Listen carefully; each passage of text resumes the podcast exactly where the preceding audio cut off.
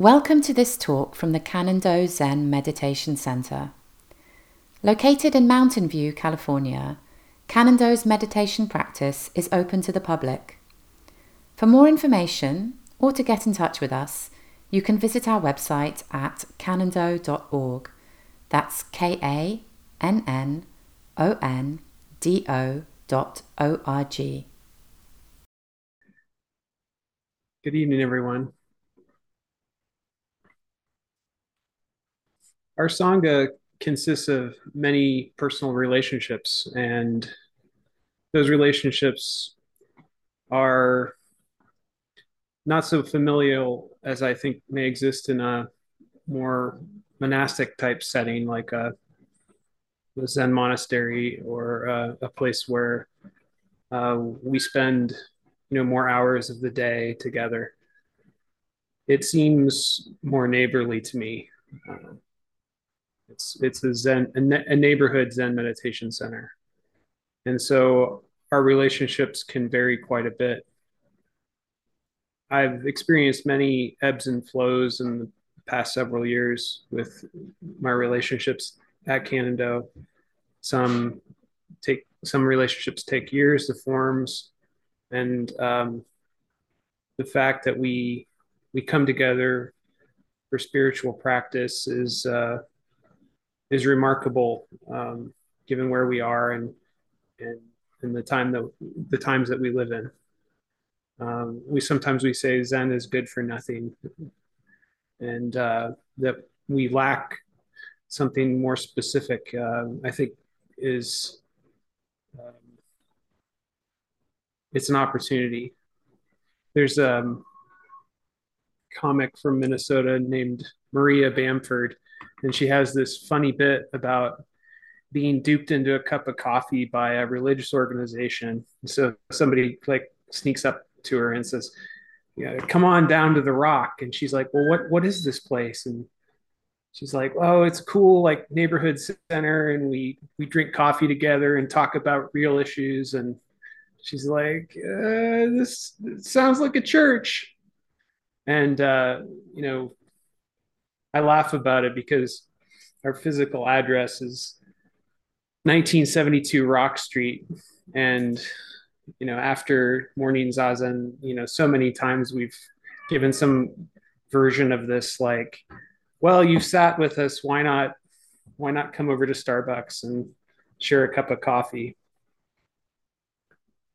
And um, in our tradition, like the Zen metaphors are so often fluid, but but we've got that. I, I think it's funny that we have the the Rock Street address.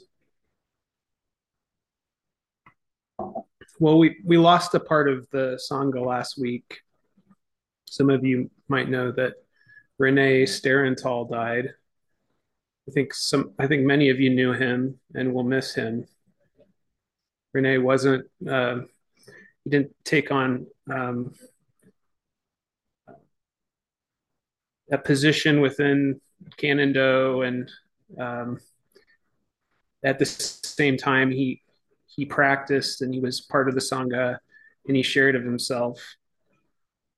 Uh, to be of no rank is something to hold in high esteem in our tradition, and it's enough. And I was grateful for knowing him in the past several years.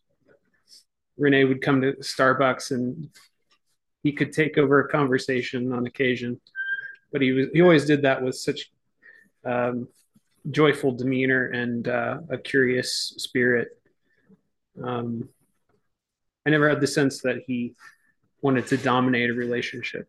Um, so we were able to foster a, a connection over that, that time, over those years.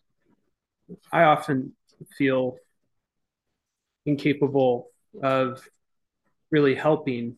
I, feel a need. I feel a yearning to help others, but uh, I doubt I have that much control anymore. But in the least, I can listen to people and to pay attention to their stories, and unless otherwise necessary, believe them. and um, to be curious about the feelings that accommodate those stories, listen, and to witness is uh, most of the time quite enough. And with Renee, that was very easy to do. Renee came to the Sangha in a period right before a major life event. I've noticed that this happens often.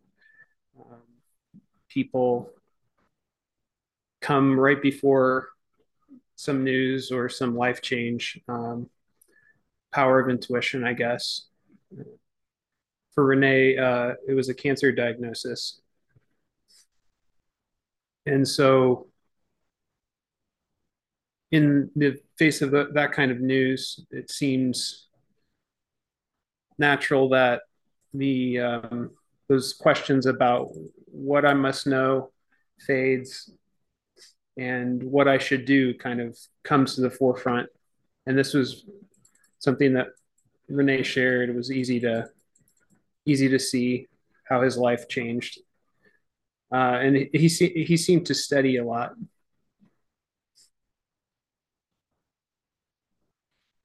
Nobody uh, at the nobody down at the rock objected to his absence when he stopped being able to come um, in the morning, and um, eventually I ran his. He had a custom sitting bench, and I ran it by his house. Rene was a large man, and he sat seiza with this bench that left plenty of room for his legs. So even in that way, Rene was a technophile. Uh, the Zendo couldn't even completely extinguish that. He was he wasn't the first person to offer me sitting advice, and he wasn't the only one that said that Seiza was the way to go. And his appreciation of ergonomics, uh, we had a lot of conversations about bicycles, and uh, riding a bicycle, you know, is is a good training for me. Um, the only thing I've ever I ever heard him regret was not having the time to do extended bike touring. I I think I understand the impulse to do that to get out uh, on the road with just you and your bike. Like most of the Silicon Valley, Rene was an immigrant to the US. He was originally from Caracas, Venezuela. Um, he was a trained orthodontist he worked at Align, which is the company that makes the those clear Invisalign braces, which are 3D printed. Uh, you know, um, and he worked almost in, until the end of his life. Um, so I mean, I've been known to question the Silicon Valley and and our and our efforts here and and what what our uh, what you know how we find balance within uh, a community that's that's so um, driven. But at the same time now looking at renee's life i can't help but see such a great success story. He also um, liked uh, apple products. We communicated with uh, WhatsApp frequently, and he liked photography. He frequently photographed bird life out on the bay and shared those photos on on WhatsApp for us on the Kannon-Do group. Throughout his illness, Rene maintained a sense of optimism. He was, I think, both ready for a miracle and at the same time accepting of the situation he was in which is really a model for me uh, about how to manage something, some part of life that's inevitable for all of us. It, not he never presented it as easy, but he would detail out his therapies and what his intentions were for the outcomes. Um, he he far outlived the statistics of his diagnosis. So I'm grateful for those years of survival that he had and how he shared them he was curious and joyful and heroic. And um, through it, you know, cultivated this connection that I think is so um, precious as a, as an organ as a spiritual organization, as a place where we we uh,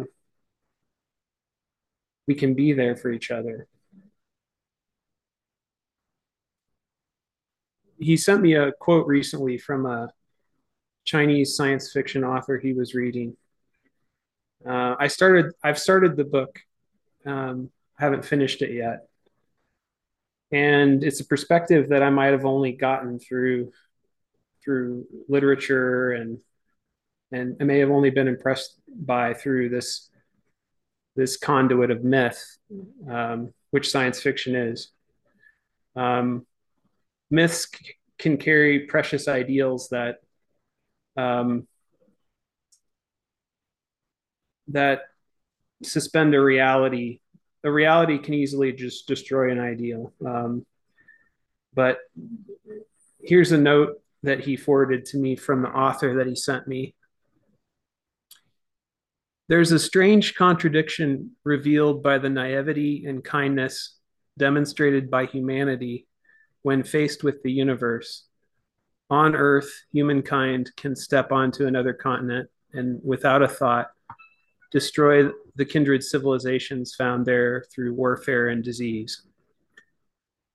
But when they gaze up at the stars, they turn sentimental and believe that if extraterrestrial intelligences exist, they must be civilizations bound by universal, noble moral constraints, as if cherishing and loving different forms of life are parts of a self evident universal code of conduct. I think it should be precisely the opposite. Let's turn the kindness we show toward the stars to members of the human race on earth and build up the trust and understanding between different peoples and civilizations that make up humanity.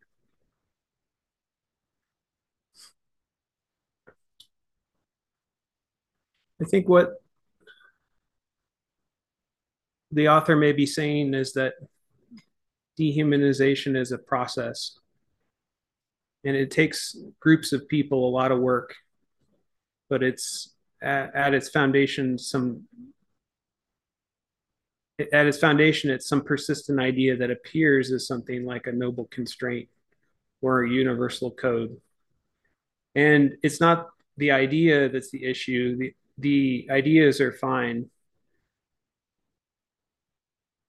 Let's hear about your values you know um, we have time for that. Um, but i think what the author is touching on is the way or the pervasiveness with which we can see other people across an idea that we value. As though some somehow others don't believe in something uni- as universal as even the need for human belonging and so that's why I feel it's important that we listen to stories and we remember the people that touch us. To listen completely to someone's experience is to practice including them in our world. And this is much more than the language we use or the ideas that we hold. We form presence in, in a in Sangha. And, the, and then the author goes on to say, and this is his personal notes, this is not part of his fiction writing.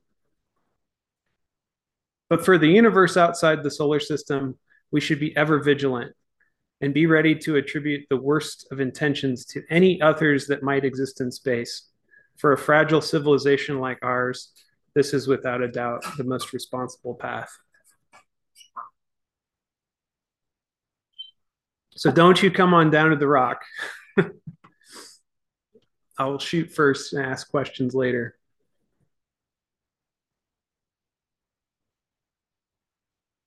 It's amazing to me that someone has such a sober, sober resolve to protect humanity from galactic invaders. And we should take some care of how to respond to that, especially someone from a different culture, from a completely different perspective. And such a sentiment. I mean, I, I think he's sincere. It comes from a deep human need.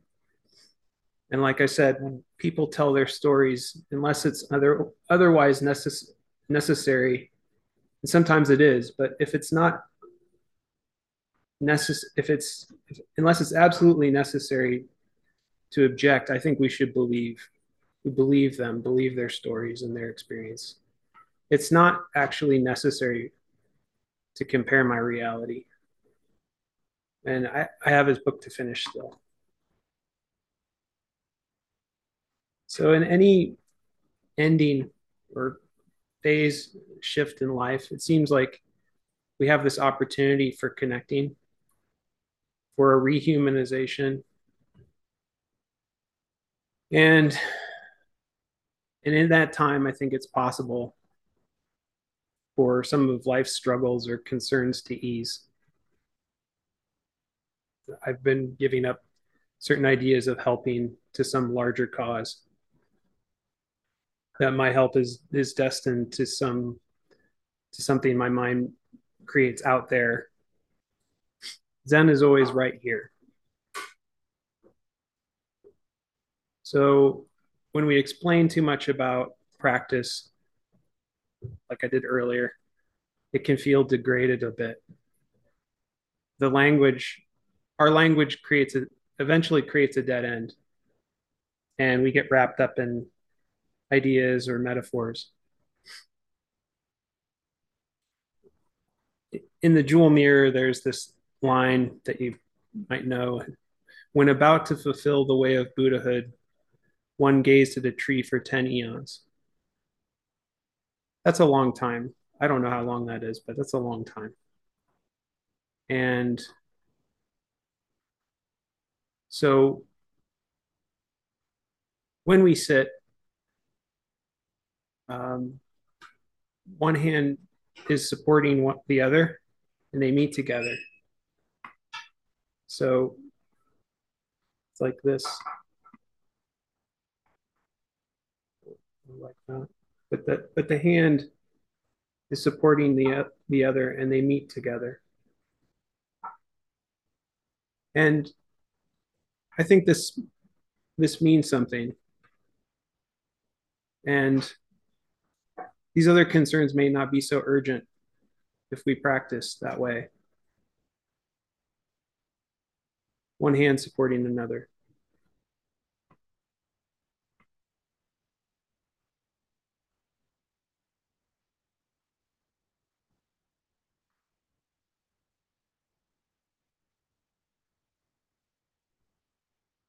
no, not it's not necessary to to consider a civilization bound by some universal constraint. Um, it's not necessary to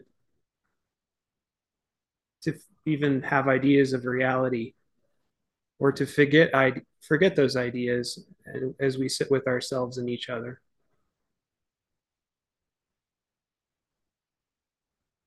just to trust that we are human whether we think about it or not and like renee that will remain remain spirited regardless of any difficulties that arise in our lives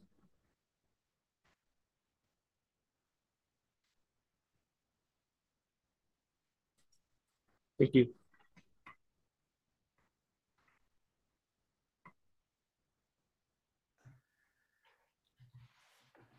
Now's the time for um, any questions or uh, discussion points you'd like to bring up with Travis.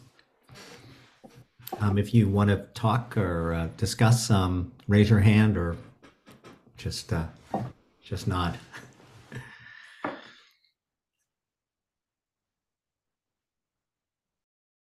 Candy, you have your hand raised.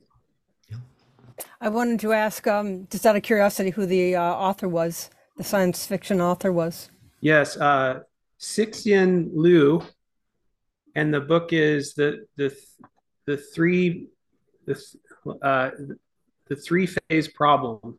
Oh, that Okay. one. Yeah. Yeah. mhm, Okay. Thank you. You bet. Uh, thank you, Travis, for that nice talk. I'm sorry I never got to know Renee. I'm glad you did, and um, sorry you lost your friend. I wanted to um, show people, you know, that the bookmark that we got in the mail for the annual drive. This was a a photo that Renee took.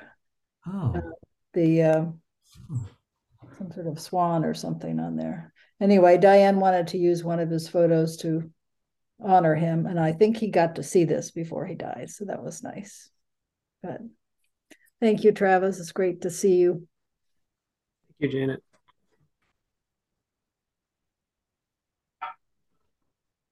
Dan?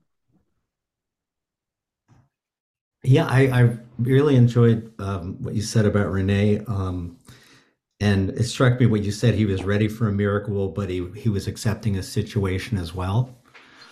And um, sometime back in October, November, he, he had kind of an epiphany and uh was very hopeful that he could.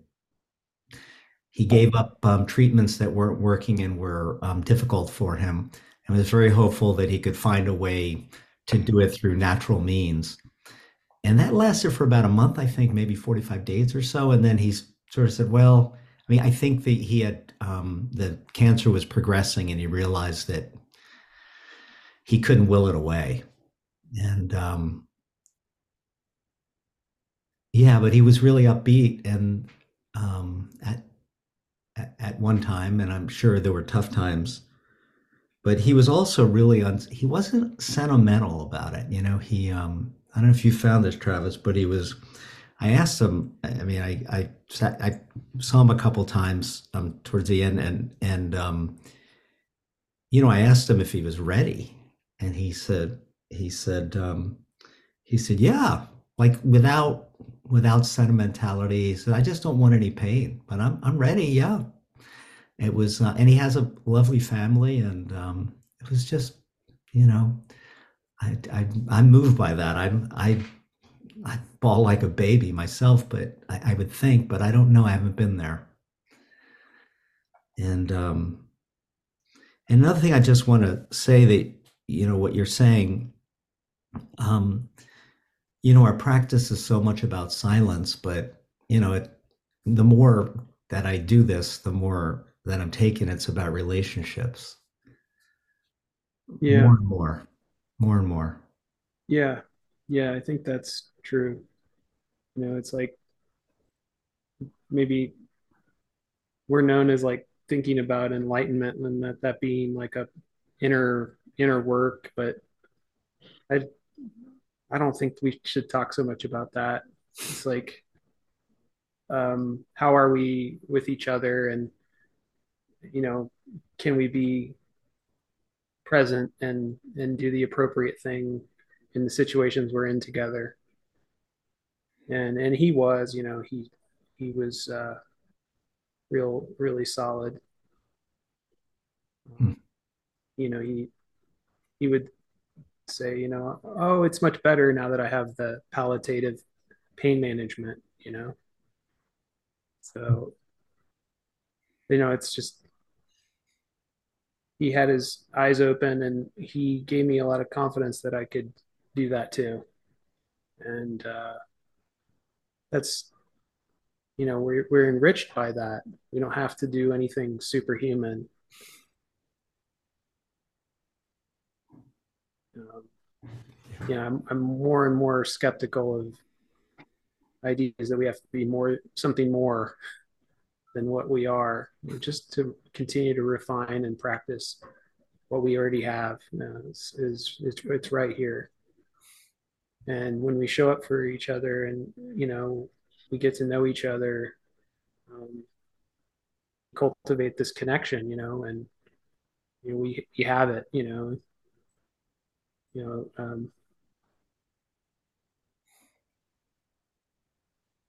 when you came back from your intensive, I remember you said that, uh, oh, you know, they treat it like a religion.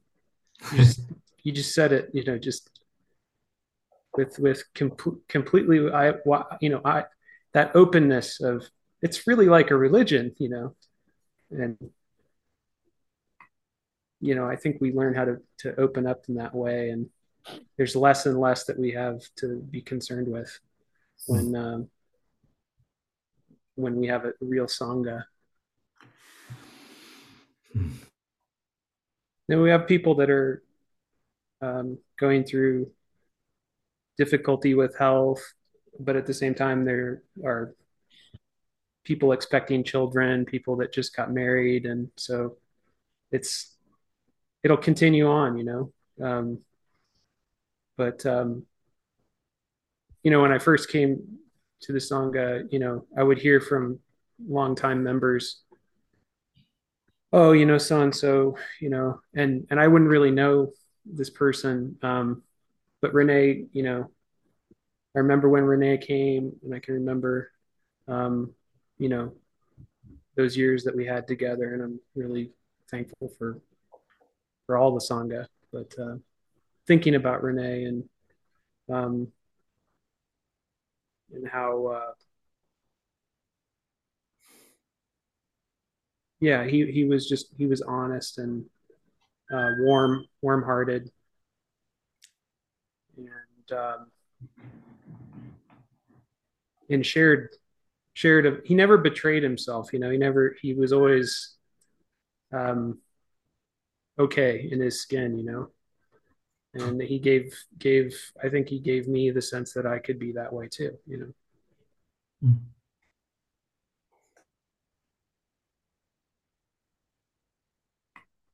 thank you.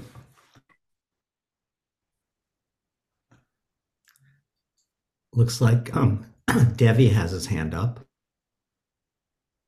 Hi devi. Hi. Um i'm really sorry for your loss and for everyone's loss in uh, in the community itself um, just wanted to ask you, since this is the topic, um, in Rene's case, like he he sort of received a gift in terms of knowing when and approximately when this would happen, right? And in our case, many people they just hoping for tomorrow, but it's so uncertain at the time um, when the time for us will come.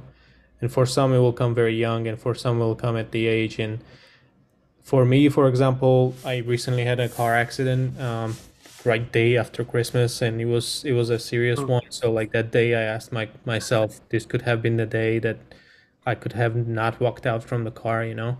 Mm-hmm.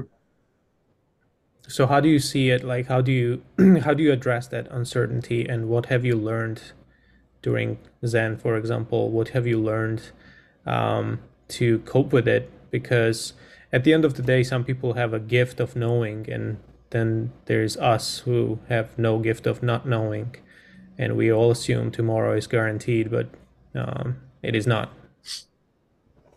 Right. Yeah. Um, yeah, like I said, uh, Renee like outlived his his diagnosis. Um, it was a form of lung cancer, but he had some um, some promising treatments, especially early on.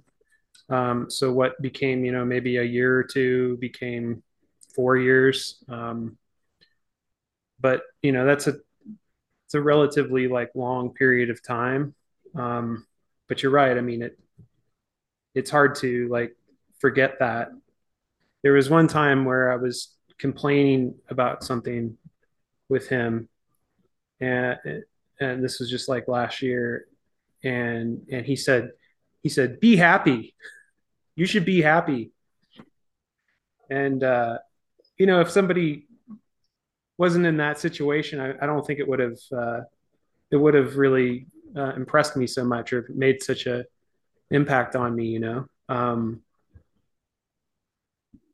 because i don't know you know because i'm always uh uh thinking oh well this could be so much better if only this you know those if only kinds of sentiments. So I think um, practicing with with uh, a awareness of our finiteness of our like that that is that nothing is guaranteed is that's an ongoing process um and you're right an accident could happen like the one you experienced over the holidays that that could take it all away. Um so those can be we can come out of events like that with a with a increased kind of clarity about what's important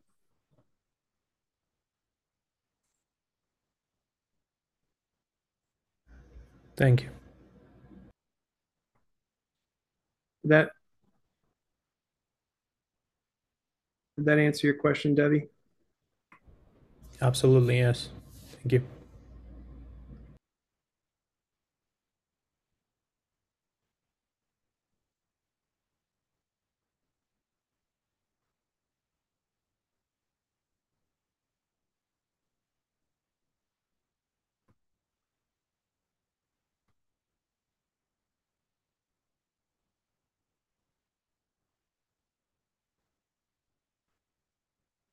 Yeah he did have a lovely family and and uh it, it made me think about you know i have such limited time you know with my with my family and my kids while they're still in the house and um you know wanting to make sure i don't miss out on opportunities. So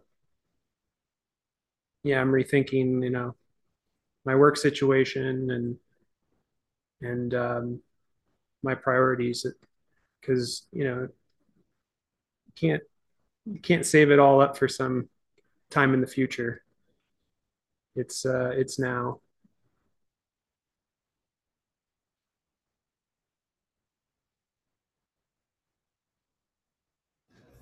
I think that that was an excellent words what he said. Be happy. That means a lot. Also meaning that do what you feel like a priority and do what makes you happy and hmm yeah. Because we have some control over that this those circumstances. Um and he he had his hobbies and he had a life that he put together that was uh he was clearly a happy person warm but he was also joyful and joyfulness is more there's an inner warmth you know and he had that too. And uh and and i think i think we all have that. And um they they they're not quite the same but they're interrelated you know?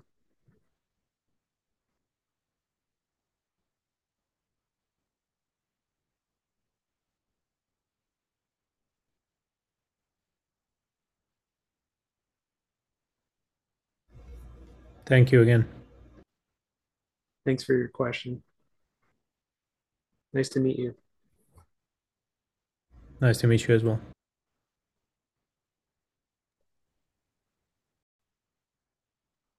hi teresa uh, Hi, Travis. Thank you for um, sharing Rene's story uh, today. Sometimes it's difficult for me to wake up so early. It's uh, 4.50 in Spain, 4.50 a.m. But I'm so happy I woke up today to listen to your talk. It was such a beautiful talk. I remember Rene in the, same terms that you do, so optimistic. yes. Yes. Optimistic. And most of the time um, he he liked to call me or be in touch when he had good news to share. Yeah. When some treatment was working you know he he will stay in touch. I was talking to his wife uh, sunday. And uh, and she told me well they were together since they were since they were 20 they met at the um, at the university. And she said that rene um, saw her saw her first. And uh, so she she was telling me how amazing um, he was and how much she loved him and you know what a wonderful life they had together. And how much she admired him for the way he you know he handled his disease so he's buried near a tree i found that very very beautiful so maybe one day we can go visit him yeah that's wonderful and he really loved you Travis. Uh, I hope you know that. Thanks for saying that. Mhm.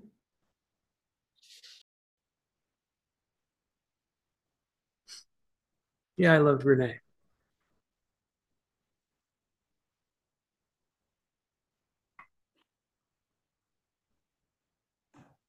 I'll miss his voice, you know. he had a big voice that was uh, uh, kind of buzzed, but it was it was big. His he had a big frame, and it, uh, his voice resonated, but it was steady too. Yeah.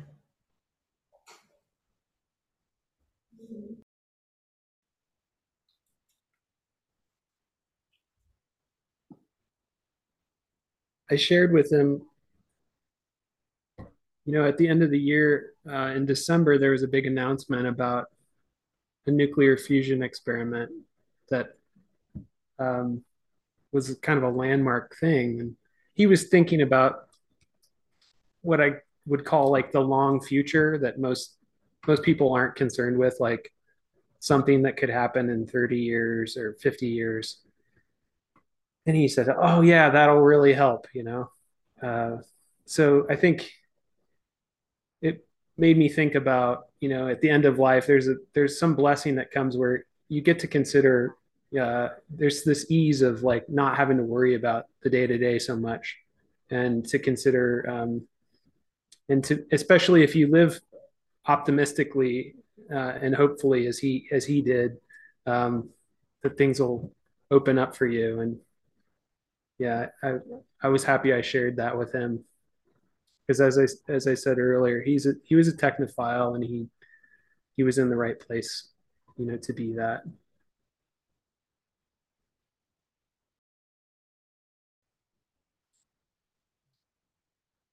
Hi, Philip. Hi, Travis. Thank you for your talk and uh, remembering Renee. I, I didn't know him, but I had heard of him. Uh, I would hear of him occasionally when I visited the Zendo um, and uh, about his photography. And so uh, it's beautiful to have him brought to life. I was thinking um, of the, the warmth that I hear from, from you and other people talking about him, and especially um, Teresa's last uh, comment about about the hug and uh, and you're mentioning the mudra Hmm. uh, about uh, it was a it was a wonderful way of um, expressing uh, how how uh, we can even give ourselves warmth in that sense of of the two hands coming together and feel that that that warmth in, in all of us and and what we uh, what we receive from one another and and give to one another. So I just I just wanted to say that I, I really appreciated that uh, bringing that all kind of home to to a mudra to, and and uh, that part of, of of zazen that's that's not a um, a project or or, uh, or in service to any idea, but is right right there as you said and right there for us and helping us be right right here for each other. Thank you.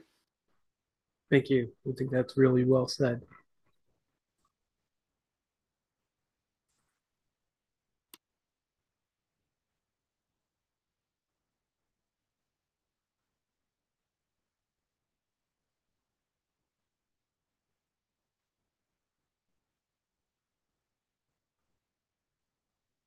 Yeah, around the end of life, there, there's uh, becomes clear that there's no problem to solve. That that uh, just to just to experience it and, and to be present with it and to witness it.